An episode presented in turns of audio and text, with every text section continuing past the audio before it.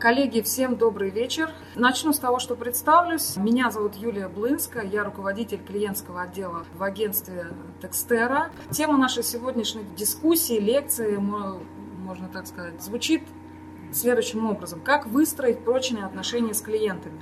Здесь на самом деле разговор такой больше, э, скажем так, понятно, что не технического характера. Это, в общем-то, лекция родилась из того, что мне просто как бы захотелось расподелиться, да, даже не то, чтобы там в формате обучения какого-то, поделиться некоторыми своими, скажем так, э, своим опытом, некоторыми такими находками, соображениями, мыслями, да, которые в в своей работе, соответственно, я использую к там, некоторыми умозаключениями, которыми я пришла как раз-таки проходя через собственные грабли да, какие-то и так далее. Как выстроить прочные отношения клиент, с клиентами, тема достаточно больная, да, и такая серьезная и а, приоритетная для тех, кто работает в клиентском бизнесе, а наш, э, наше агентство раз-таки таким является. И, в общем-то, эта лекция будет интересна. Ну, я надеюсь, что сегодня присутствуют там, читатели нашего, нашего блога, нашей рассылки, те, кто следят за нашими соцсетями. Среди вас есть те, кто напрямую общается с клиентами, среди вас есть те, кто, возможно, руководит отделами клиентскими или э, является, сам является владельцем бизнеса. Это, ну, я считаю, что это достаточно интересная тема. Естественно, она связана во многом с некоторыми с некоторыми такими психологическими моментами, да, знаниями человека в целом. Поэтому, ну, в общем-то, тема достаточно интересная. Давайте начнем. Сначала хотелось бы все-таки более тезисно рассказать о том, о чем э, сегодня мы будем говорить. Первое, от чего зависит выбор клиента, кто такой лояльный клиент. О лояльности вообще будет отдельный блок, и достаточно много времени об этом тоже этому посвятим. Э, узнаем, как измерить, поговорим о том, как измерить клиентскую лояльность и о таком такой метрики, как NPS, как управлять лояльностью, что такое эмпатия и почему важно развивать эмпатию ну, у себя и у своих менеджеров. Страх перед клиентами, э, встречи, от чего зависит успех на встрече. Да, встреча как один из важных таких э, моментов вообще в клиентском бизнесе. И э, поговорим про негатив от клиента и, соответственно, как вообще поступать в тех моментах, когда вы получили негатив, что делать и как клиента удержать. Так вот, от чего зависит выбор клиента? Вообще, если исходить из, скажем так, цели, задачи, проблемы, как установить а, прочные как бы, отношения с клиентами, да, и долгосрочные в первую очередь. Здесь на самом деле нужно, на мой взгляд, понять в первую очередь, от чего же все-таки зависит тот самый выбор клиента.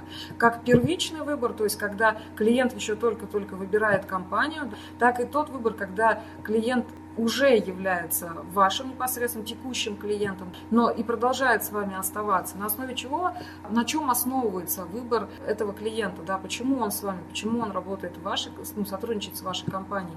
А, на мой взгляд, здесь две основных составляющих. В первую очередь это качество услуги, то есть э, клиент обращает внимание на то, какой результат он получает, да, какого качества. И ну, это как бы основное такая основной такой первый критерий, как мне кажется, на основе чего клиент делает выводы. Ну, естественно, если это клиент, который еще только, ну, потенциальный, только делает выбор, да, он там, не, заказ, не, не заказав еще услуги, он не может сделать вывод о том, какое качество он получит, но, естественно, его выбор основывается на каких-то либо предположениях, либо, возможно, отзывах каких-то, да, там в интернете, либо знакомых и так далее.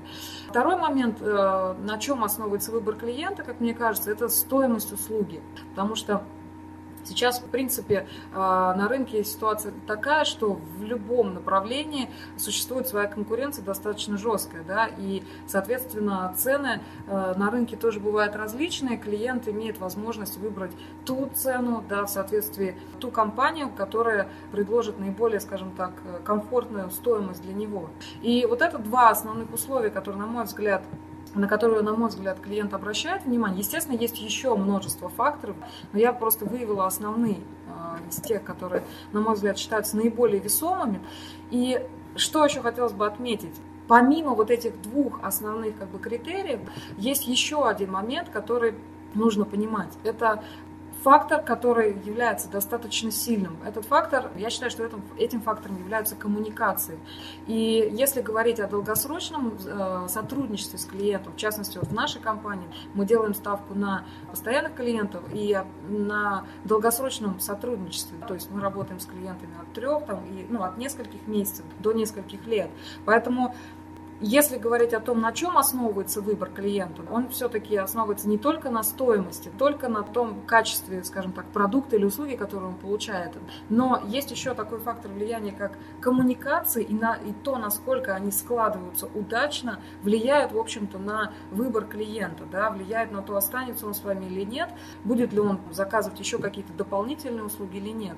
И, в общем-то, опять же, исходя из собственного опыта, да, делаю вывод и, ну, в принципе, знаю, да, что то, насколько хороши коммуникации, если коммуникации плохие, да, то есть если с клиентом общаются мало, мало объясняют и вовлекают, да, а, то это может действительно повлиять в значительной степени на то, что клиент от вас уйдет.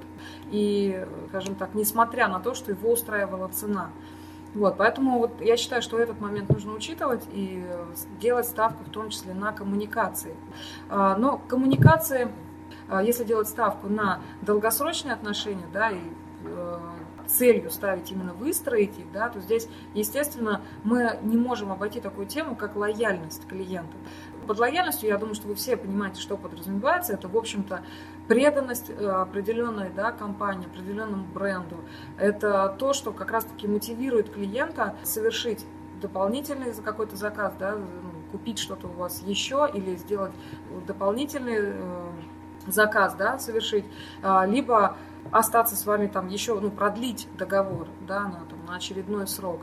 И, ну, и, соответственно, это то, что, в общем-то, мотивирует клиента а, рекомендовать вашу компанию другу, знакомому и так далее.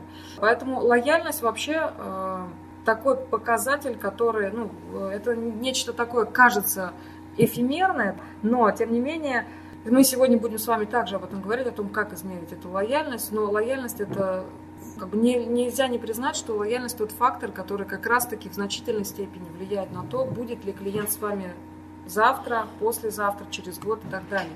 А, на самом деле лояльность э, ее можно несколько для себя э, разделить на экономическую и эмоциональную, да, так, э, такое разделение есть и предлагается, если вы почитаете различные статьи, но в принципе, как бы, если говорить о том, ну, о практике, да, в действительности так и есть, потому что лояльность клиента может, э, скажем, ну, как, почему экономическая, да, потому что если, например, компании хорошо, ну, в маркетинговой стратегии хорошо проработана лояльная программа, программа лояльности, да, основанная там на, представленная там различными скидками, бонусами и так далее, а, это, в общем-то, естественно, является для клиента привлекательным с точки зрения экономической выгоды для него.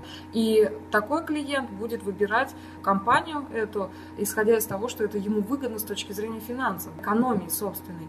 Но есть еще такое понятие, как эмоциональная лояльность. И здесь уже речь идет об эмоциях клиента, о том, какие эмоции вызывает у клиента сотрудничество с, с вами, да, с вашей компанией, или там конкретно от общения с менеджером. Ну, в частности, если в общем брать, естественно, какие эмоции вызывает, в общем-то, сотрудничество с компанией, с определенной.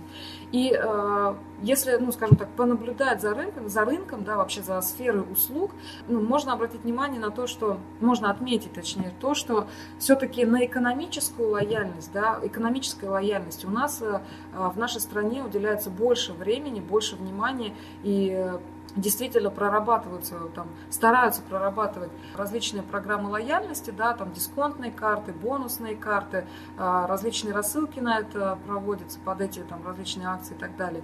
И с этой точки зрения Э, с, лоя... ну, с экономической лояльностью работать проще, потому что более понятно, что делать. Да? Очень много уже, в принципе, разработанных программ, понятных действий, каких-то там, в общем-то, ничего нового, особо как бы что-то придумать новое сложно, и, в общем-то, бери и пользуйся. И другой вопрос – это эмоциональная лояльность, которая, э, в общем-то, ну, скажем так, достаточно, как я уже сказала, то, такая вещь эфемерная, и вообще, как бы, как влиять на эмоции, да, это достаточно сложная штука. То есть для того, чтобы понимать, как влиять на эмоции клиента, нужно знать человека, да, его как-то с, быть знакомым с психологией человека, знать, как, соответственно, завоевать клиента, да, это гораздо сложнее, чем предложить скидку. И Но при этом если все-таки не работать и не ставить, э, скажем так, себе задачу а работать над эмоциональной лояльностью, то ну вот я здесь ну, как бы представила на слайде, написала, что невозможно без эмоциональной лояльности сохранить клиента надолго. А, ну, возможно, это и возможно, слишком категоричное слово. Но, на мой взгляд, опять же, исходя из той практики, которая у нас есть, которая вот, опять же, собственно, исходя из той практики ведения проектов и клиентов, которые личные у меня есть, и того опыта, что я ну, там, наблюдаю за собственными коллегами, а, могу сделать вывод о том, что действительно, если личностной связи с клиентами нет, да, какой-то личных взаим, личные взаимоотношения не выстроены, да, как человек-человек, то удержать клиента гораздо сложнее, потому что меньше привязанности, а, соответственно, к определенному менеджеру, да, и, и в общем лояльности компании. Поехали дальше. Здесь э, еще один момент хотел вот в рамках блока ло- лояльности хотелось бы отметить такой момент. Вообще очень часто путают и действительно можно спутать такие понятия, как удовлетворенный клиент и лояльный клиент. Ну, ведутся там различные дискуссии, есть э, много статей на эти темы, на эту тему. Но здесь почему, почему можно спутать эти два, скажем так, понятия? Потому что э, может показаться, что если как раз-таки клиент, ну, ему оказывается услуга, то есть э, обслуживается, да, так или иначе есть какой-то там сервис, общение происходит, то клиент обязательно, ну, в общем, и результат его устроил, да, то есть, допустим, нет какого-то острого критического там негатива, то можно считать, ну, казалось бы, да, по логике кажется, что такой клиент обязательно будет лояльным. На самом деле, в реальности, в жизни это не так, потому что, точнее как, э, в том-то и дело, что есть два как раз-таки, существует два понятия, и э, их нужно уметь все-таки разделять и выявлять, да, именно отношение клиента. Есть понятие удовлетворенного клиента и лояльного клиента. Удовлетворенный клиент – это клиент, который пришел к вам на определенную услугу, вы эту услугу, ну, с определенной, в общем-то, потребностью к вам, да, эту потребность вы там, на протяжении исполнения задачи а, вы закрываете, да, закрываете там хорошо, и клиент в целом результатом доволен, у него нет какого-то а, негатива, то есть он принял результат работы.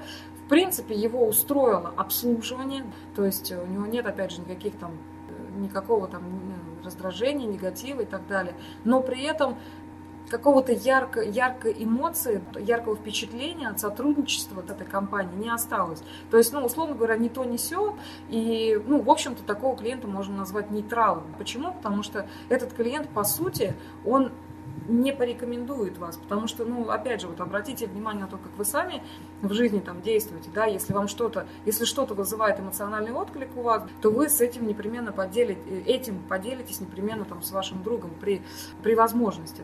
Другое дело, это лояльный клиент, это тот клиент, который действительно, ну, вот он проникся, да, как-то вам удалось, это вашему менеджеру удалось вывести сотрудничество на такой уровень коммуникации, да, когда клиент в восторге, там, не только от результата, только от того, там, не знаю, как ему там, нарисовали дизайн-макет, но он в восторге от того, насколько был чутким, например, там, менеджер, который его вел, да, то есть с ним общался, а, который скажем так, вовлекал его в процесс, рассказывал и так далее. И это как раз-таки тот клиент, который искренне вас порекомендует, да, которая действительно ну, заряжена на то, чтобы рассказывать о, ну, о том опыте сотрудничества, который у него был.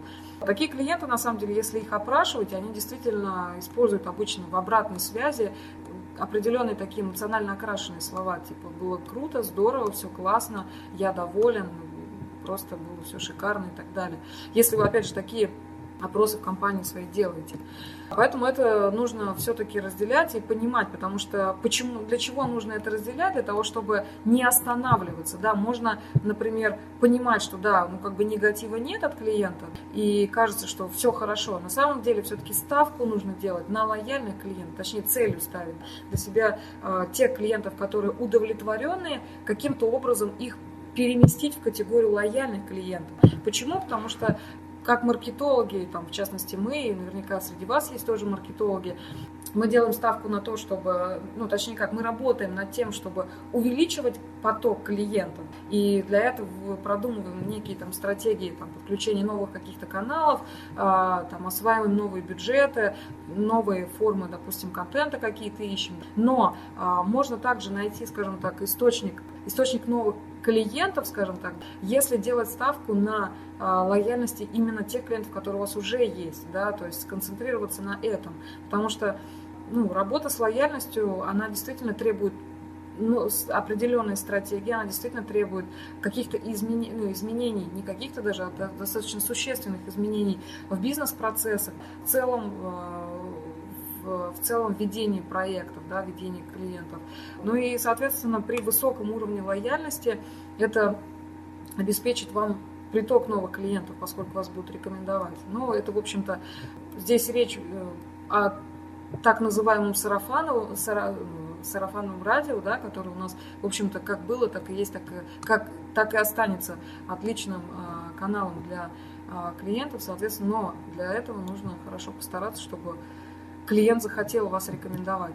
И здесь мы с вами подошли к такому более, скажем так, уже четкому пониманию, что такое лояльность, да, которую можно выразить в цифрах. Это показатель NPS, наверняка вы о нем слышали. Те, кто не слышал, почитайте побольше, начните применять в своих компаниях. NPS или по-английски Net Promoter Score, так называемый индекс лояльности, который предложил э, Фредерик Райхель, партнер компании Bain Company, э, известный американский бизнес-консультант.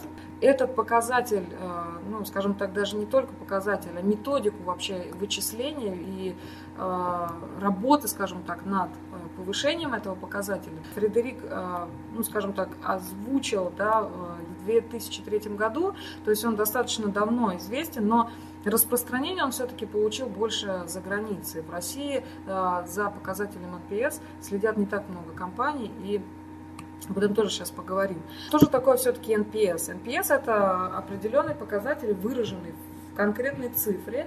И э, если э, вникать в то, что это такое, пытаться измерять его, то, ну и вообще в целом, как бы, в целом Э, говорить о том, что это такое. То есть это показатель той лояльности, как раз таки, о которой мы с вами говорили, ваших текущих клиентов. Э, соответственно, если мы говорим про, э, ну, в частности, про сферу услуг, про, там, в частности, вот, например, нашу компанию, то можно сделать следующий вывод, что показатель NPS коррелирует с экономическим поведением клиента. Это, в общем-то, достаточно логично и понятно. Почему? Потому что если клиент лояльный, его все устраивает и он доволен, то он, скорее всего, вложит еще э, там, своих инвестиций в скажем так, закажет у вас дополнительную услугу, ну или продлит, соответственно, договор. При NPS, ну опять же, показатель NPS рассчитывается по определенной формуле, сейчас я чуть ниже скажу тоже есть некоторая корреляция да, с тем, что если, а, ну, скажем так, уровень, некий средний уровень показателя NPS, при достижении которого, опять же, да, с я имею в виду здесь речь о том, каков средний уровень, скажем так, NPS, который стоит достигнуть, да, и э, достигнув которого можно ожидать, что клиент будет э, лоялен настолько, что останется с вами на дольше и будет заказывать какие-то дополнительные услуги. Но в среднем это где-то 80% да, показатель NPS. Но опять же, этот показатель, тот, который я вам сейчас привожу, это из американских исследований, потому что э, каких-то данных достаточно больших по а, российскому рынку, к сожалению, пока нет.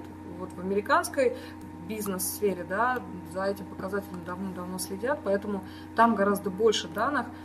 Но, естественно, в различных сферах, этот, ну, в сферах услуг этот показатель э, будет разниться, да, там где-то может быть и там, 15%, где-то может быть и 40%, где-то и 70%.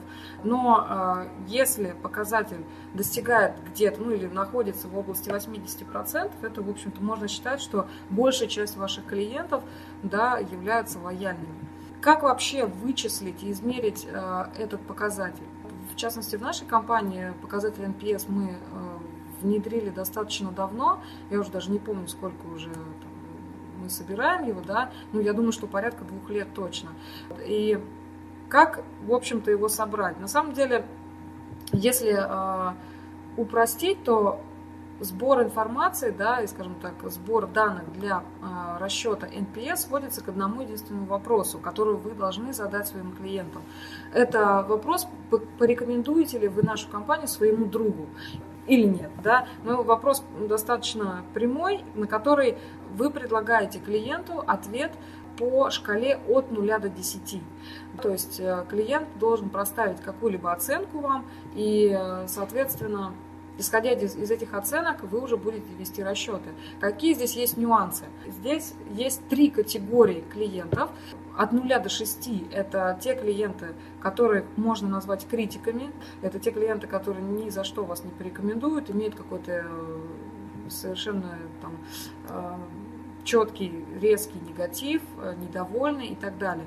И вторая категория клиентов – это те, которые поставили, проставили оценки 7,8. Это клиенты, которые ну, нейтра, можно их назвать нейтралами, да, которые, в общем-то, ну, это как раз-таки вот э, сюда могут входить удовлетворенные клиенты, да, которые довольны тем, что они получили, но, в общем-то, никаких эмоций особо, да, сотрудничество ваше не вызвало у них, но при этом это могут быть клиенты, которые вообще уже даже не помнят, там, что, как и было, да, то есть о сотрудничестве, ну, и, в общем-то, на вопрос, порекомендуют они вас или нет, они могут отвечать не знаю, ну, и, в общем-то, или бы вообще э, сказать, что извините, мне не до этого и так далее. То есть нейтралы, они, в общем-то, резко не высказываются против, но при этом эмоционально как-то не отзываются положительно.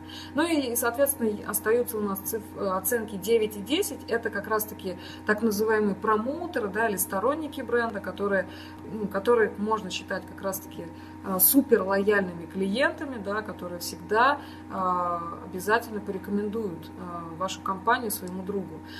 Получив эти данные, можно просчитать ваш показатель NPS, исходя из формулы. Процент сторонников минус процент критиков. Да, и, соответственно, у вас, вы получите тот средний процент лояльности, который у вас есть. Но на самом деле опрос клиентов в рамках а, получения данных для NPS не обязательно заканчивать только на одном вопросе. Естественно, что даже, я бы сказала, желательно, да, но в частности в нашей компании, Помимо этого вопроса мы включаем еще несколько вопросов, поскольку у нас э, там, есть несколько отделов, которые работают по различным задачам по клиентам, да, поэтому включить в этот опрос можно различные дополнительные какие-то вопросы. Еще один момент про NPS, что можно сказать. Вот мы, в частности, да, когда собираем вот этот фидбэк от клиентов, здесь нужно сделать такой еще один акцент. Кто э, ну, почему этот э, момент возникает? Потому что на практике мы действительно с этим столкнулись. Кто должен собирать вот эти фидбэки, ну, NPS, да, так называемые оценки? Должен ли это быть тот человек, который ведет проект, или должен быть это, допустим, какой-то сторонний человек, или это должен быть, возможно, тот менеджер, sales менеджер, продажник, да, который как раз-таки заключал э, договор с клиентом и вел его еще до, там, на старте. Э, мы пробовали различные ситуации, ну, различные подходы, пришли к тому, что в идеале, да, то это должен делать сторонний человек, который никак э, не касался проекта, но в принципе как бы еще второй вариант это когда NPS собирает sales менеджер, который на старте общался с клиентом. Здесь тоже, ну, как бы есть свой плюс в том плане, что продажник как бы опять появляется в поле зрения, уже зная клиента и, соответственно, а, зная, какой подход к нему нужно найти, он как бы запрашивает у него фидбэк о том, как происходило сотрудничество, учитывая то, что мы с вами заключали договор и так далее. Поэтому, ну и третий вариант, если а, такие, такие показатели собирает сам менеджер проекта, но здесь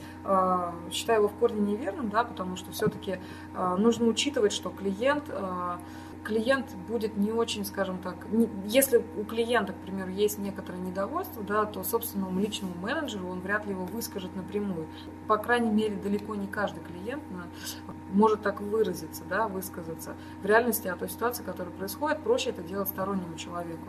Поехали дальше. Про NPS и про лояльность э, здесь у нас в России и на Западе. Опять же, если вы почитаете, различные статьи, то можете обратить внимание на то, что вообще у нас э, в России как бы на уровень, ну скажем так, на сервис ставку пока делают э, далеко не все компании, не, не многие компании, в отличие от Запада, потому что на Западе, в частности, существует, и дальше мы посмотрим, даже отдельный ресурс, который который позволяет за, ну, публично да, следить за э, показателями NPS. И на Западе уже в открытую компании достаточно давно конкурируют по уровню сервиса, по уровню лояльности, что у нас, к сожалению, пока, чего у нас, к сожалению, нет. У нас, э, возможно, там действительно думают про качество продукта, да, там, э, качество услуги, но вот в частности по на сервис ставку не делают, ну, наверное, по различным причинам, там, финансовым и так далее. Вот, к сожалению, пока сервис у нас действительно страдает, в отличие от Запада. И как раз-таки про сервис, о котором хотела сказать, есть такой известный ресурс, ну, опять же, известный это для тех, кто следит за различными новостями по теме там, лояльности, да, есть такой ресурс, называется он npsbenchmarks.com. Это, скажем так, база или там архив, да, как раз-таки а, NPS показателей мировых брендов по различным направлениям. В общем-то, это статистика, да, которая обновляется ежедневно. Можете зайти и посмотреть по ряду брендов там можно увидеть прямо сейчас вам известных, как, какой уровень лояльности. Кстати, смотрела сегодня там уровень лояльности у Apple iPhone, по-моему, он 55, да, у остальных там еще Huawei до 46, по-моему, там поднялся. Обратите внимание, да, если вы посмотрите на скрин, то можете увидеть, что вот здесь, опять же, представлены средний NPS-показатель по различным направлениям. То есть, если вы видите, первое это медицинские услуги, да, там NPS э, 74. Вторым стоит, по-моему, 60, 66, это как раз-таки service providers, это сфера услуг. 66 показатель, ну, опять же, он относительный, как можно судить, высокий он или невысокий, но, как мы с вами говорили выше, что в среднем где-то считается, что все-таки, если мы хотим скажем так, э, если мы делаем, скажем так, э, ставку на лояльность, то нужно все-таки стремиться к показателю где-то 80%. Э, если посмотреть дальше, там, что из направлений еще есть, направление технологий, это различные там облачные, облачные компании, да, облачные сервисы 57, ну и так далее, различные. Вы видите, что здесь есть совсем низкие показатели, ну, очевидно, что в этой сфере тоже возможно ставку бы на лояльность а, не делают в меньшей степени. А, вот. Но это на самом деле а, существование такого ресурса как раз-таки дает понимание о том, что на Западе да, за, на лояльность обращают гораздо больше внимания, не то что обращают внимание, там реаль, реально перестраивают бизнес для того, чтобы этих показателей достигать. Ну и вот, соответственно, делайте выводы, если у вас в компании такой пока внедрен или нет. На самом деле здесь нужно понимать, что если вы решаете делать ставку на лояльность, да, работать как-то с ней, то, соответственно, это заключается не только в том, чтобы просто один раз там в месяц интервьюировать клиента и спрашивать там, порекомендуете вы нас э, своему другу или нет, естественно, это все должно быть поменяться бизнес-процессы и вшито, скажем так, это методология, я бы даже сказала, а, вшито в, в те процессы, которые ежедневно происходят у нас по ведению проектов, исполнению услуг. Лояльность такая штука, которая, здесь тоже это нужно понимать, что это вещь, которая, она, да, она действительно достаточно эфемерная, хотя вот есть показатель, который дает возможность ее как-то измерить, э, но для себя нужно понимать и четко осознавать, что лояльностью можно управлять. Лояльность, она, ну, можно быть, назвать ее можно как некий пластилин, но то, что вы можете ее изменить, как повлиять на нее, там, и она может, лояльность может снизиться в процессе сотрудничества, но, опять же, можно повлиять на нее и в положительном ключе, да, и повысить этот уровень. Что в один важный момент, который тоже из собственного опыта клиента, когда к вам приходит клиент новый, да, клиент уже приходит с определенным уровнем лояльности, с определенным уровнем ожиданий. И вот здесь вот два момента. Есть клиенты, которые приходят э, уже супер лояльными, да, они, там, э, например, знакомы там, с некоторыми сотрудниками вашей компании, возможно, или с какими-то клиентами, то есть у них э, учитывая то, что они уже знают про вашу компанию, про ваш бренд, у них есть уже свой определенный, достаточно высокий уровень ожиданий. И э, с такими клиентами есть один нюанс. Э, нюанс в том, что если в сотрудничестве вдруг что-то пойдет не так, то что, естественно, будет, да, будут неоправданные ожидания и очень сильное, достаточно сильное разочарование. И вот в работе с этими клиентами этот нюанс нужно учитывать. То есть более пристальное внимание, не знаю, как-то более, а, более частая коммуникация необходима таким клиентам. Второй момент, да, и второй вариант, например, когда клиент приходит, и он, ну, то есть у него есть, естественно, тоже свои ожидания, он знает, чего он хочет, определенные цели он озвучивает, но у него, например, то есть нет какой-то высокой, высоких ожиданий и э, осведомленности да, о том, как работает ваша компания. И с таким клиентом Вот супер лояльным, естественно, на старте будет достаточно просто общаться, выстроить коммуникации, потому что он положительно настроен. И если говорить о, о тех клиентах, которые приходят и, соответственно, нейтралы, да, ну, здесь как бы вы выстраиваете уже просто в рабочем порядке, да, здесь нет каких-то особенностей. Другой вопрос, если клиент приходит, и такое у нас, ну, в частности, от нашей компании, тоже такие случаи были, когда клиент пришел, приходит э, с определенным негативным опытом, да, работал с аналогичной компанией да, на определенную услугу, и у него есть, э, сложился уже негативный опыт.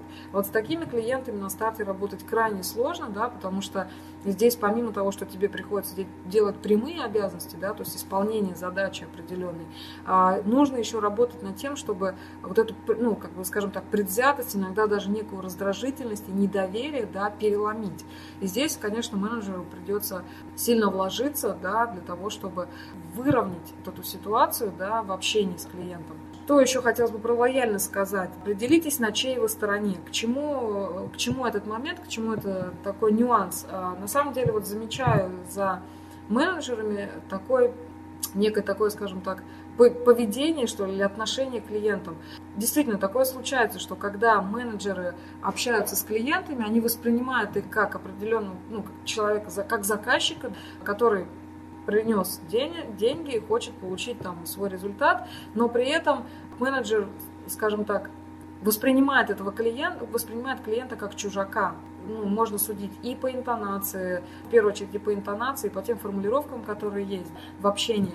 То есть э, все-таки для того, чтобы лояльность клиента завоевать, особенно если, особенно если клиент пришел с определенной какой-то ну, скажем так, с негативным каким-то опытом, очень важно не, э, скажем так, не воевать с клиентом. Воевать как бы вообще, я считаю, что с клиентом не нужно. Конфликтовать, да, возможно, но не воевать. И самое главное, а, все-таки добиться того, чтобы с клиентом работать на уровне сотруд... ну, как бы на уровне партнерства. И а, какие-то просьбы, какие-то, не знаю, там, дополнительные вопросы от клиента воспринимать не, ну, не враждебно, там, да, а все-таки с пониманием и определенным ну, я даже не знаю, как бы человек, человеческим, человеческим подходом.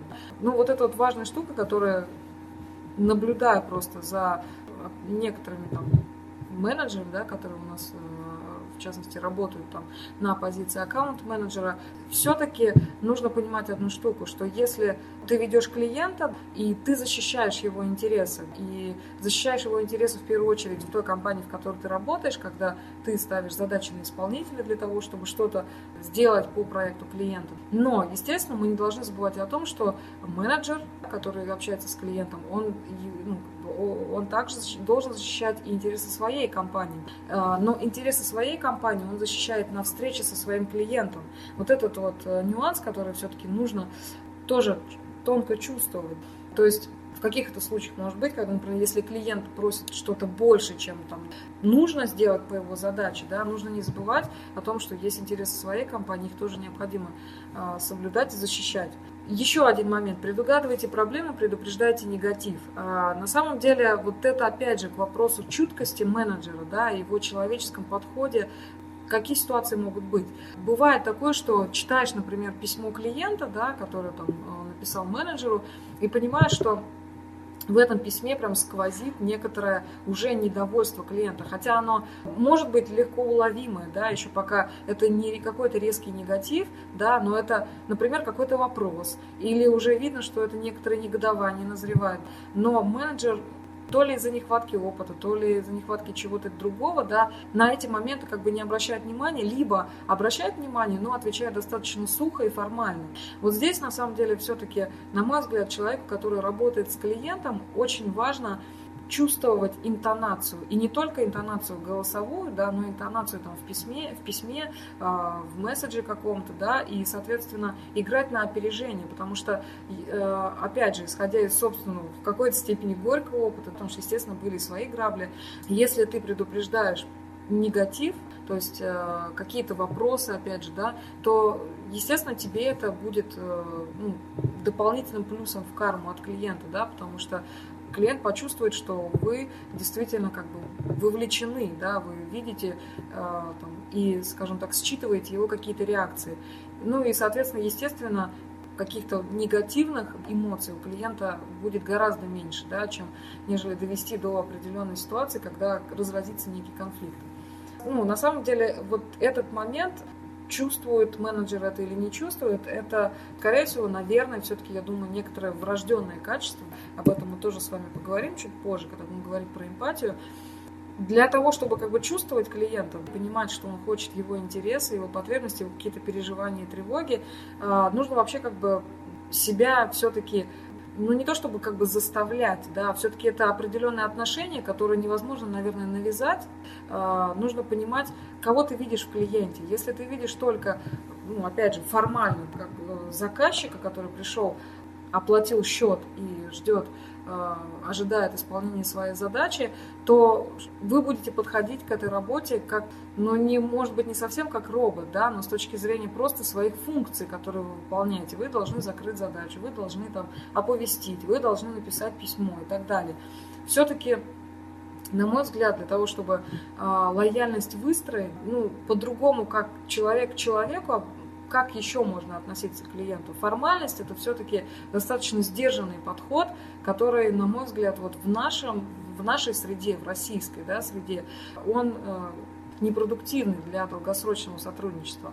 И все-таки нужно общаться, нужно понимать, что клиент это тот же человек, у него такие же страхи, у него, опять же, могут быть свои какие-то намерения, могут быть свои переживания, свои, в конце концов, планы и так далее, да, поэтому опять же, это, этот момент, да, и вот э, родился из того, из своих наблюдений собственных за, за коллегами, да, ну и, в общем-то, из своего какого-то опыта тоже, потому что когда я только в эту сферу пришла, да, там, 5 лет, ну, там, 7 лет назад, 5 лет назад в Текстеру, тоже сначала было, была, у меня была ставка на то, чтобы побыстрее получить компетенции для того, чтобы уверенно общаться с клиентом. Но в реальности помимо компетенции тебе нужно что-то еще для того, чтобы клиента а, удерживать и сохранять. Чего-то еще это как раз-таки некоторая человечность. Да? И здесь мы с вами как раз-таки подошли к такому а, термину и понятию, как эмпатия. А, ну вот в своей компании, в, ну, нашей компании в Текстере мы очень часто этот э, термин употребляем, когда общаемся с менеджерами, естественно, особенно э, с новыми да, сотрудниками, которые к нам приходят. И для нас этот э, термин, скажем так, ну, он, это не просто некое что-то такое эфемерное, да, это то, что мы как бы ну, действительно применяем в работе с клиентами. Эмпатия – это, в общем-то, если упростить и простым языком, это э, способность стать на место другого человека, почувствовать, что он переживает, почувствовать, э, как бы его, знать его интересы, да, его потребности и так далее. Это некоторое такое сопереживание. Если вообще говорить об эмпатии, естественно, это термин такой больше ну, психологический, да, из психологии. Вообще эмпатия как бы дана каждому человеку от природы. Вопрос в том, насколько ты, насколько она развита в конкретном человеке и насколько ты вообще сам целенаправленно ее развиваешь. А в реальности действительно эмпатию развивать можно. Чем отличается эмпат от, э, человека с более низкой эмпатией? Если, ну, естественно, эмпат, эмпатичный человек, это человек, который очень хорошо чувствует, как раз про ту чуткость, о которой я говорила чуть выше, да, это тот человек, который очень хорошо понимает интересы клиента, очень хорошо чувствует его интонацию, даже письменную, который э, понимает его, как мы любим говорить, боль, да, потому что действительно клиенты зачастую, если они звонят с какой-то проблемой, то это в реальности для него это какая это, если для нас это может казаться некоторые каким-то несущественным, да, иногда несущественной проблемой, для клиента это может действительно вызывать какую-то серьезную тревогу. И вот как раз-таки эмпатичный человек вот э, эти эмоции считывает и э, может поставить себя на место клиента. Еще один момент, э, который хотелось бы про эмпатов сказать. Эмпат – это те люди, которые… Вот это важный момент как раз-таки в клиентском сервисе. Эмпат – это человек, который помимо того, что он хорошо чувствует интересы клиента, он и хорошо понимает, да, оценивает и э, защищает собственный интерес. Поэтому это человек, который умеет, действительно умеет, у него получается это естественно, да, не именно с помощью каких-то техник, да, прописных каких-то регламентов, он умеет выстроить именно взаимовыгодное сотрудничество. А, веду здесь к тому, что вот, например, бывают такие ситуации, когда а, клиент менеджер э, работает с клиентом, клиент о чем-то просит э, сделать, да, что-то просит сделать менеджер, допустим, там в рамках услуги или там э, дополнительно что-то, да, и менеджер берет, берет, берет эти дополнительные задачи, пытаясь угодить клиенту. В конечном итоге, ну, опять же, особенно там это критично и важно может быть, если, например, эти задачи, ну, никак не могут повлиять положительно на результат, но менеджер просто не может отказать клиент, ну, потому что вот э, ну, такой вот он мягкий. И считается, что и самое большое заблуждение в том, что если менеджер считает, что он делает этого блага, да, на самом деле нет, потому что если это идет в разрез какой-то определенной стратегии, то, естественно, человек, который, ну, опять же, вот эмпат, который хорошо знает, что нужно сделать по проекту и понимает, как, э, какая задача по проекту, он как раз-таки от таких задач будет отказываться и будет не стесняться а, выразить свою точку зрения. Да, он сможет, ну, скажем так, убедить клиента, что вот э, эти задачи а, делать не нужно, да, потому что, ну, скажем так, они либо повлияют плохо, либо вообще никак не повлияют. То есть Эмпат – это человек, который умеет выстраивать сотрудничество таким образом, ну, во-первых, на, на, скажем так, на позиции партнера, а, но и в том ключе, когда это выгодно для обеих сторон, да, так называемый э, сотрудничество вин-вин, да, когда выигрывают и те, и другие. Поехали дальше, немножко поговорим про страх. Вообще такая тема у нас сегодня дискуссия очень много связано с психологическими какими-то моментами.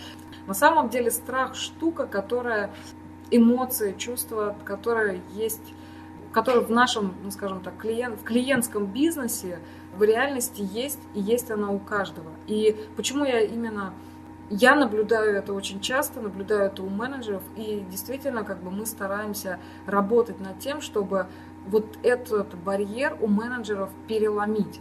Нужно понимать следующее, что страшно реально бывает всем действительно, каким бы крутым менеджером ты не был, бывают ситуации, когда тебе действительно страшно взять трубку и позвонить клиенту.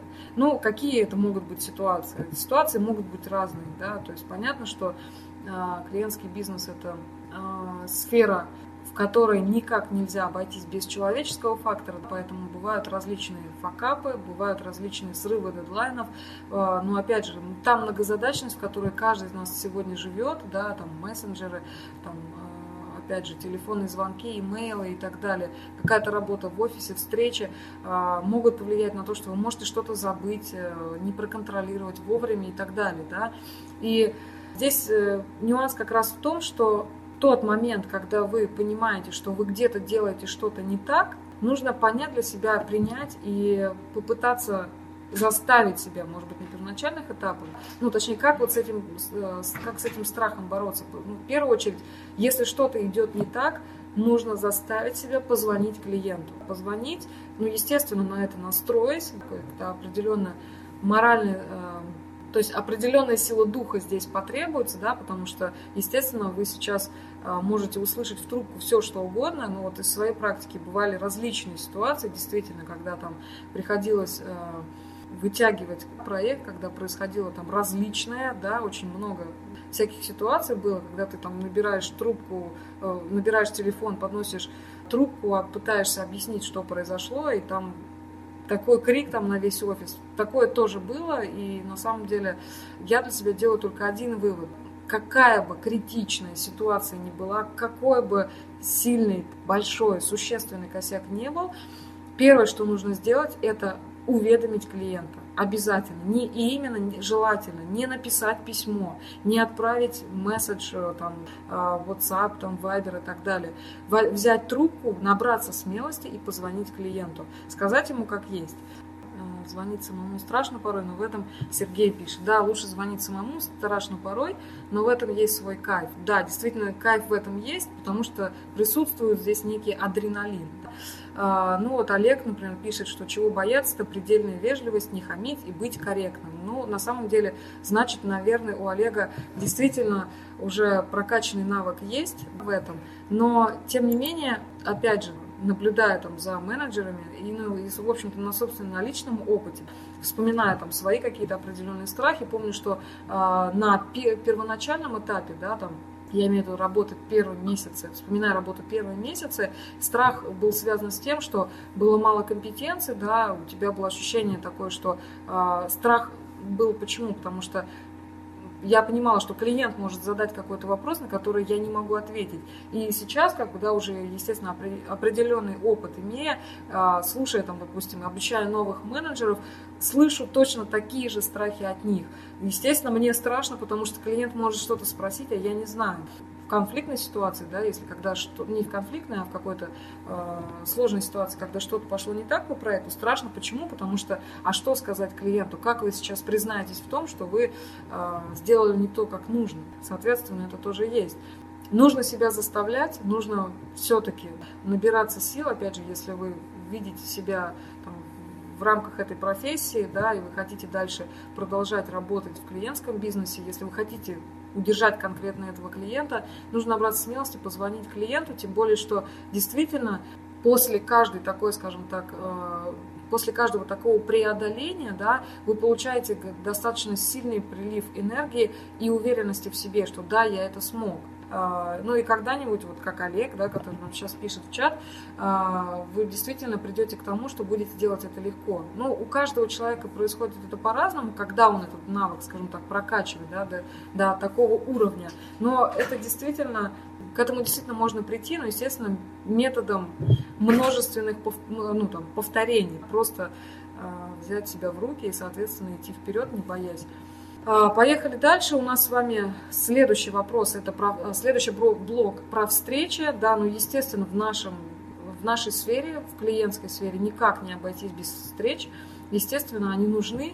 Давайте рассмотрим те случаи, когда личные встречи нужны. Но здесь хотелось бы сказать о чем? О том, что понятно, что сегодня, когда у нас э, интернет есть везде, и когда мы можем вести проекты там, не, при, не встречаясь лично, тем не менее, все-таки, ну, а в частности, вот, допустим, если говорить о нас, мы находимся, там, наш офис основной, э, вся наша, там, проектные, все наши проектные группы исполнителей находятся в Московской области. Большая часть наших клиентов это крупные города, да, и даже э, за границей. Естественно, мы работаем удаленно, да, но на личные встречи мы обязательно тоже ездим, выезжаем, иногда приглашаем к себе особо тех клиентов, которые не боятся уделить там несколько часов своего времени, чтобы до нас доехать. Встречи нужны в каких случаях? Ну, естественно, они нужны на старте для того, чтобы просто лично познакомиться, увидеть друг друга, да, и, ну, в первую очередь для менеджера, я считаю, они нужны для того, чтобы погрузиться в те потребности, в тот, ну, в бизнес клиента, те задачи, которые клиент э, хочет, и ожидания те задачи, которые клиент хочет решить э, ну, с помощью там, ваших услуг, да, и, ну, соответственно, потребностей. Все-таки на личной э, это более предметно происходит.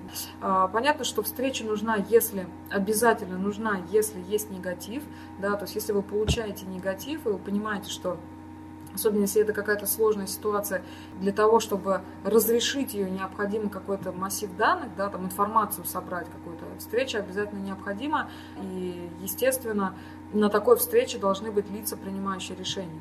Еще встречи нужны для того, чтобы частности, если вы, например, у вас есть какая-то некоторая задумка да, по, по тому проекту или там, по услуге, которую вы э, оказываете клиенту, да, но она достаточно сложная и ее трудно объяснить, показать, допустим, в письме или даже там на скайпе с помощью демонстрации экрана. А, встреча в таких случаях необходима, да, потому что, ну, как бы тоже что тут объяснять, на встрече вы можете взять элементарно блокнот и что-то ручкой дополнительно дописать. Поэтому здесь на встрече все-таки более предметное происходит общение. И еще один момент, когда у клиента нет понимания, что и как вы делаете в рамках проекта, это в частности по каким-то этапом, например, работы. Если до этого я говорила, ну, нужно защитить свою стратегию, когда вы выбрали какой-то, скажем так, а, варианты, там, решение для задачи, да, но она достаточно спорная, например, и тогда вам нужно ехать ее защищать тоже на встрече. И еще есть моменты, ну, в частности, если говорить там про нашу сферу, да, про интернет-маркетинга, есть клиенты, которые, например, не знают, что такое карта релевантности. Например, там а, есть моменты, когда приходится, например, там переделывать структуру сайта достаточно значительно, и это, в общем-то, кардинальная такая перемена, долгосрочная и дорогостоящая. Вот такие моменты тоже необходимо все-таки обсуждать на встрече. Почему именно встреча? Да? Почему встреча? Потому что встреча все-таки дает возможность установить эмоциональный контакт да, с, с клиентом, с которым вы общаетесь. На встрече ну, если, опять же, сравнивать встречу с другими, например, какими-то каналами там, да, общения, там, почта, э, телефон, мессенджер и так далее, то есть там вы, э, там есть какая-то, нек, ну, там, скажем так, одна какая-то э, механика, да, или как это сейчас немножко заговариваюсь в конце дня, извините, сразу скажу, что да, есть определенная усталость, и она сказывается. Понятно, что на встрече э, вы используете полный арсенал всех ваших инструментов, или как это назвать. Это и интонации, это и внешний вид, это и мимика, и жесты, и улыбка. Все вот это играет вам плюс. Но опять же, если правильно этим всем пользоваться. Но естественно, что, например, если рассматривать и сравнивать а, встречу, там, например, с имейлом, да, с письмом, то понятно, что в письме, в письменной речи имеет значение то, как вы формулируете мысль, то, как вы структурируете письмо, то, ну, там, опять же, ваше там, право, правописание, орфография, пунктуация, все это имеет значение. Действительно, есть некоторые клиенты, которые достаточно, ну, может быть, не то чтобы придирчивы, но обращают внимание на то, как вы общаетесь, как вы там а, ставите запятые и так далее, делают определенные выводы в менеджере. Но а, один из выводов, опять же, и наблюдений, которые на собственном опыте сделала, да, это то, что реально убед, действительно убедительные письма, да, писать умеет очень мало кто людей, мало кто из людей. Это навык, который можно прокачать, но он, опять же, приходит со временем. Поэтому, если, допустим, у вас не складываются в мысли, тем более, да, там в письме и какая-то обширная тема для э, вопрос какой-то для обсуждения, все-таки воспользуйтесь э, тем, чтобы поехать на встречу, да, инициировать ее и рассказать все при, ну, как бы, при личной встрече, да, и, в общем-то, действительно писать хорошие письма убедительные, да, далеко не каждый может, и, но при этом, скажем так, быть обаятельным, улыбаться э, и, по крайней мере, как-то расположить клиента, да, с помощью э, ну, там, элементарной улыбки, да, я думаю, что может практически каждый человек. Ну и, соответственно, если говорить о том, что а, влияет на успешность встречи, каким образом можно подготовиться ко встрече, то я бы свела все на самом деле к, одно, к одному слову, это слово уверенность, потому что действительно, когда ты едешь навстречу и ты заряжен, ты заряжен да, достаточно ты уверен и излучаешь эту, э, эту силу, да, какую-то внутреннюю, она очень хорошо считывается и влияет на то, ну, в общем-то, в целом на атмосферу встречи, она влияет на то, насколько вам удается убедить клиента, на то, насколько он как бы, ну, в принципе, это видно, да, если человек, видно, точнее, уверенного человека или неуверенного человека на встрече. Неуверенный человек, он там будет скрывать, там, возможно, взгляд, уходить от ответов, где-то там, возможно, рыться в каких-то бумажках и так далее. Уверенный человек его видно сразу и по позе, и по мимике, и по интонации. Поэтому Уверенность это то, на самом деле, над чем нужно работать перед встречей, да, и давайте как раз об этом поговорим, что нужно для того, чтобы... Вообще я считаю, что, да, вот эту уверенность, ее можно проработать. Каким образом? Что можно сделать для того, чтобы встреча в итоге оказалась для вас успешной. Но в первую очередь это четко сформулировать цель встречи, чего вы хотите добиться. Да, это на самом деле кажется достаточно очевидной вещью, но, опять же, исходя из того, что вот на практике, да, почему-то э, далеко не каждый это делает, нужно четко сформулировать себе, что вы хотите от конкретной встречи должна быть какая-то некая фраза, которую вы себе формулируете как цель. И вы понимаете, вы должны себе поставить цель. Пока там я этого не добьюсь, я встречи с этой не уеду. Ну, не то чтобы так, да, но, по крайней мере, когда у вас будет четкое понимание того, что вы хотите добиться на этой встрече, у вас уже будет, в общем-то, прорисовываться полная ну, как бы стратегия поведения и диалог этой встречи, как минимум как бы для себя, да, сценарий у вас будет уже в голове какой-то появляться. А, еще один момент, который важен, нужно понимать, кто инициирует эту встречу. Тот, кто ее инициирует, тот ее, соответственно, и ведет. Если инициируете ее вы, то вы приезжаете уже с определенным каким-то посылом и, соответственно, начинаете встречу. Да? Начинаете и заканчиваете, ну и ведете ее в процессе. Это тоже важный такой момент, нюанс точнее. А, уточняйте, кто будет на, на встрече. Естественно, Это очень важный момент. Почему? Потому что если вы а, не уточнили, кто будет на встрече, то встреча может в итоге оказаться для вас либо бесполезной абсолютно, да, потому что, например, был э, там какой-то на встрече с вами был рядовой менеджер, который абсолютно не принимает никаких решений, он просто пришел, чтобы принять информацию от вас. Как он ее передал своему руководству, вы не знаете, да, поэтому э, всегда уточняйте, кто будет на встрече, да, и не стесняйтесь задавать этот вопрос, ну и, соответственно, если а, вам отвечают, что там, того человека, который вам необходим, нет, не стесняйтесь настаивать на том, чтобы руководство пригласили, потому что для вас это важно, как бы иначе для вас эта встреча будет просто бесполезной. Еще один момент, почему важно, ну, почему важно уточнять, кто будет на встрече, да, потому что это тоже такое из разряда как, как психологии переговоров, да, потому что все-таки нужно понимать, какова будет расстановка сил, да, если на встрече будете вы, только вы, там, ну, я имею в виду со, э, от своей компании, а с той стороны будет три человека, то, естественно, расстановка сил, она будет соответствующая. Там все-таки более перевес в сторону клиента, да, они более сильные, потому что там в каком-то диалоге могут друг друга поддержать, а вам будет гораздо сложнее на этой встрече. Поэтому желательно знать заранее.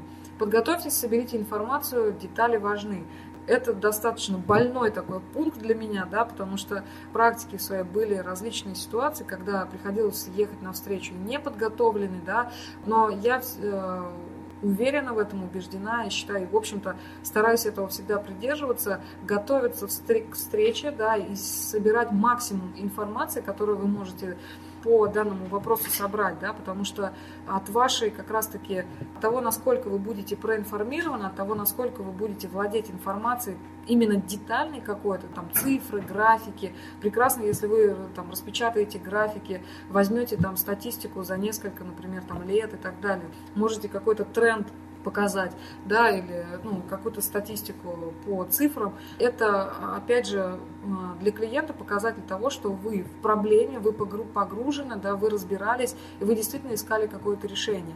Поэтому подготовка очень влияет на, в общем-то, на вашу собственную уверенность на встрече.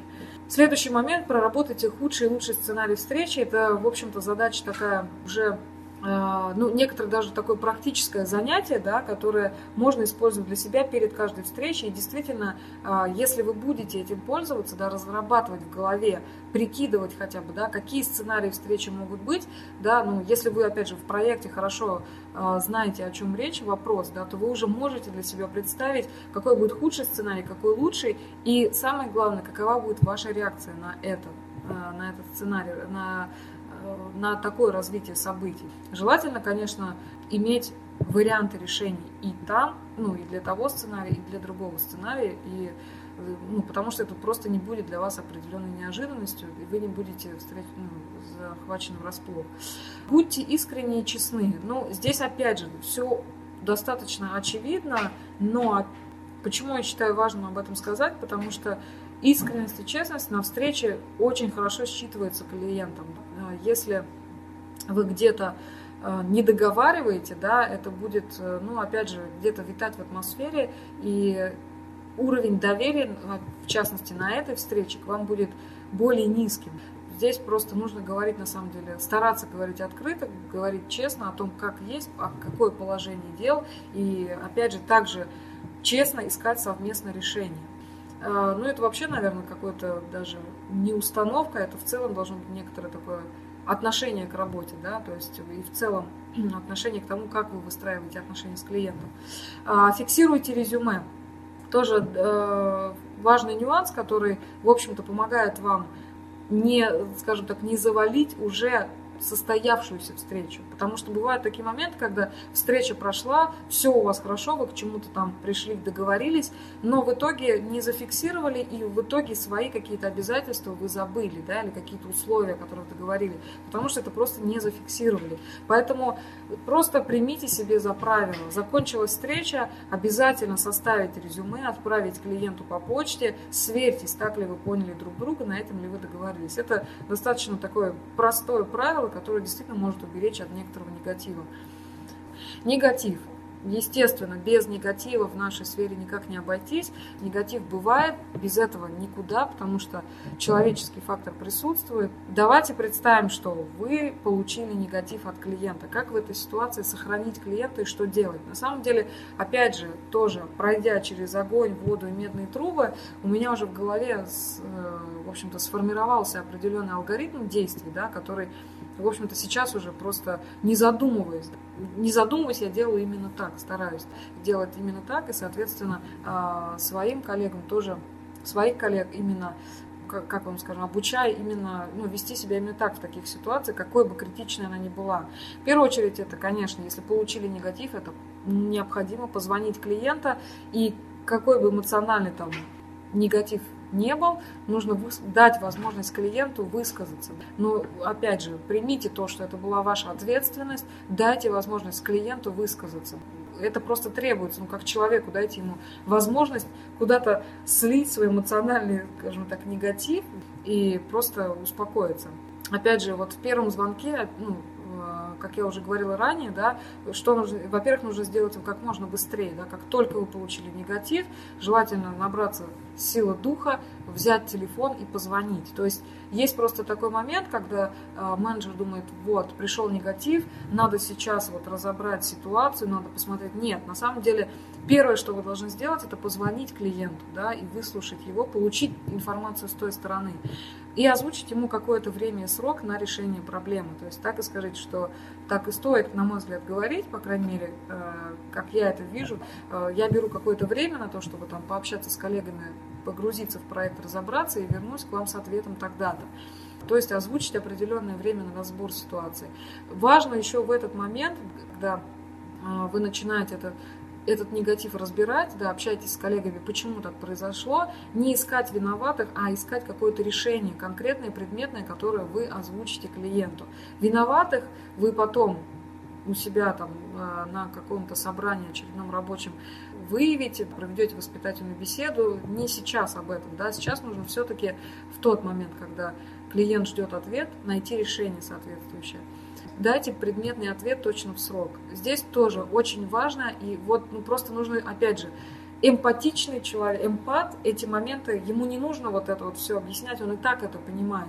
Представьте, вы как бы, да, клиент недоволен, вы с ним созвонились, пообещали ему, что там в 14.00 вы дадите ответ, к 14.00 у вас ответа никакого нет, решения нет, и вы, вам опять же страшно звонить клиенту, вам опять же страшно ему писать, снова нужно себя преодолеть и все-таки выйти на контакт с клиентом. Если решение есть, то озвучить его. Если к тому сроку, который вы озвучили, решения у вас нет, опять же признайтесь честно и откровенно, что надо, извините, Сергей Иванович, на данный момент вот у меня решения нет, да, мы сейчас еще разбираемся в проблеме, как только мы его найдем, я обязательно вам сообщу. То есть просто дайте человеку, дайте клиенту, заверьте его в том, что вы не бросили его, не кинули его в этой проблеме, да, то, что вы в ней разбираетесь, и вы не, ну, скажем так, не закроете на это глаза и будете держать его в курсе. Просто нужно успокоить. Вот, наверное, правильное слово – это успокоить. Это все можно делать словами, даже пока еще, когда у вас нет конкретного решения. А, Все зависит, опять же, от вашей уверенности в голосе. Предложите компенсацию. Вот здесь очень важный момент тот, что понятно, когда э, имеется некоторый негатив, когда особенно это резкий негатив, да, и вы уже решаете проблему, то, то есть проблема обязательно решится, вы нашли какое-то решение. Встает вопрос о компенсации. Компенсация это то, что может позволит вам, возможно, да, вернуть э, ту лояльность, ну или хотя бы частично да, снять негатив и, возможно, вернуть лояльность, которая была у клиента. И вот здесь важный момент то, что компенсация, та, которую вы рассматриваете, она должна быть действительно э, из разряда того, что будет ценным для клиента, а не выгодным для вас, потому что будет такой соблазн, а давайте вот, ну, как бы это же вроде, ну, скажем так, сверх чего-то, да, сверх того, что клиент вам оплатил. Но здесь не нужно жадничать, нужно действительно сделать, подумать, что для клиента в этот момент, для его проекта будет полезным то, что действительно он сможет применять, например, там, в своей работе и что ему может пригодиться. Не нужно жадничать, потому что лояльность клиента все-таки стоит гораздо дороже, ну, точнее как. Я даже вообще не знаю, как ее можно оценить, поэтому компенсацию нужно предлагать действительно какую-то э, существенную, я бы сказала, да, и значимую для клиента, не для, невыгодную для вас. Будьте на связи, контролируйте ситуацию лично. Здесь, э, здесь я призываю, здесь меня, скажем так, призыв какой-то к руководителям отдела, потому что э, Естественно, если у вас есть какие-то, ну, если у вас есть подчиненные, то, э, ну, если есть сотрудники, которые непосредственно ведут клиентов, то вы можете возложить на них разруливание вот этого негатива. Но опять же, здесь как бы естественно каждый руководитель принимает решение за себя. На мой взгляд, к негативам, к разруливанию негатива, да, каких-то конфликтных ситуаций руководитель должен подключаться лично, да, связываться э, с клиентом и ну, вот как раз-таки вот эти первые моменты, заверить то, что к этой ситуации подключился лично, он ее курирует, там, допустим, обязать менеджера ставить руководителя в копию писем, и первое время действительно курировать проект, да, то есть, э, ну, во-первых, для собственного спокойствия, да, что действительно там все устаканивается, да, что менеджер справляется и так далее, что клиент видит какую-то динамику положительную. Ну и, соответственно, для клиента, естественно, присутствие в решении проблемы руководителя имеет значение, да, потому что он видит, что на него обратили внимание, он точно... Это очень существенно влияет на, на, на, на успокоение, потому что клиенты нервничают, тревожатся и не уверены, особенно, да, не уверены, допустим, в том менеджере, который а, там только что совершил какую-то ошибку, да, он не уверен в том, что эта ошибка не повторится заново. Поэтому участие, личное участие руководителя – важный нюанс, который ну, в разруливании негативных ситуаций. А, это несколько моментов, которые хотелось бы сказать про негатив. И мы подошли с вами наконец-то к заключению. Да, я... В заключение хотелось бы сказать следующее. Исходя из опыта, однажды пришла к четкому осознанию одного момента, что несмотря на то, Uh, несмотря на тот негатив, который есть у клиента, uh, несмотря на то, скажем так, недовольство какой-то конкретной работы, каким-то проектом, да, который вы uh, вели, ну, там, задачи, которые вы делали, нивелировать конфликт позволит все-таки хорошей коммуникации в первую очередь уверенность менеджера. Это должна быть, ну, хорошая коммуникация еще зависит от того, как действительно чувствует себя менеджер, чувствует ли он э, свою внутреннюю, скажем так, э, если у него внутренняя уверенность в том, что он потянет, в том, что он разрулит, в том, что он сделает э, все как надо. И, соответственно, такой менеджер сможет выстроить коммуникации таким образом, что нивелировать конфликт и удержать клиента. Но просто действительно как бы хорошая коммуникация и выстроенный диалог, такой человеческий диалог, он действительно иногда какие-то фантастические вещи показывает, да, потому что из острого негатива, когда там клиент, допустим, даже не, хот, не хочет с тобой общаться лично, опять же, при правильном поведении менеджера, при правильном э, выстраивании диалога, опять же, вот включая эмпатию, можно не только, скажем так, э, снизить негатив, острый конфликт снять, но и сохранить этого клиента надолго. Почему? Потому что, опять же, тоже исходя из собственного опыта, понимаю, что если ты, переж... ну, там, если ты переживаешь с клиентом а, несколько конфликтных ситуаций, каких-то трений, да, или, допустим, там, несогласий, конфликтов, да, может быть, даже каких-то откровенных споров, то это только укрепляет взаимоотношения. Да, естественно, здесь важно, как ты из этих конфликтов выходишь, но если ты как бы из тех людей, кто умеет этот диалог вести, то это как раз-таки только укрепляет взаимоотношения. И, в общем-то, это нужно понимать и стремиться к тому, чтобы, э, ну, в первую очередь, я бы все-таки делала ставку на эмпатию, прокачивать ее в себе. Это штука, которую действительно можно в себе, скажем так, повышать, которая будет у вас коррелировать с тем уровнем лояльности, который есть у ваших клиентов. Просто вопросов на самом деле не наблюдаю, не вижу, но есть некоторые комментарии, сейчас прочитаю. Сергей, вот сколько, я помню, порой вежливость не нужна, порой клиентов нужно строить и гнуть свою линию. Согласна абсолютно, Сергей, я тоже с вами э, солидарна в этом вопросе. И действительно, как бы вот, ну, опять же, воевать, я считаю так, вот для себя я как бы это определила так, воевать с клиентом точно не нужно, но конфликтовать для того, чтобы э, конфликтовать иногда действительно нужно именно конфликтовать, когда ты защищаешь интерес, опять же, клиента, не свой собственный личный, да, какой-то, а когда ты знаешь, что ты действуешь в интересах конкретного клиента. Ну и в целом, пожалуй, наверное, все. А, желаю вам прекрасного окончания этого дня, ну и, в общем-то, в целом окончания недели. Всего хорошего.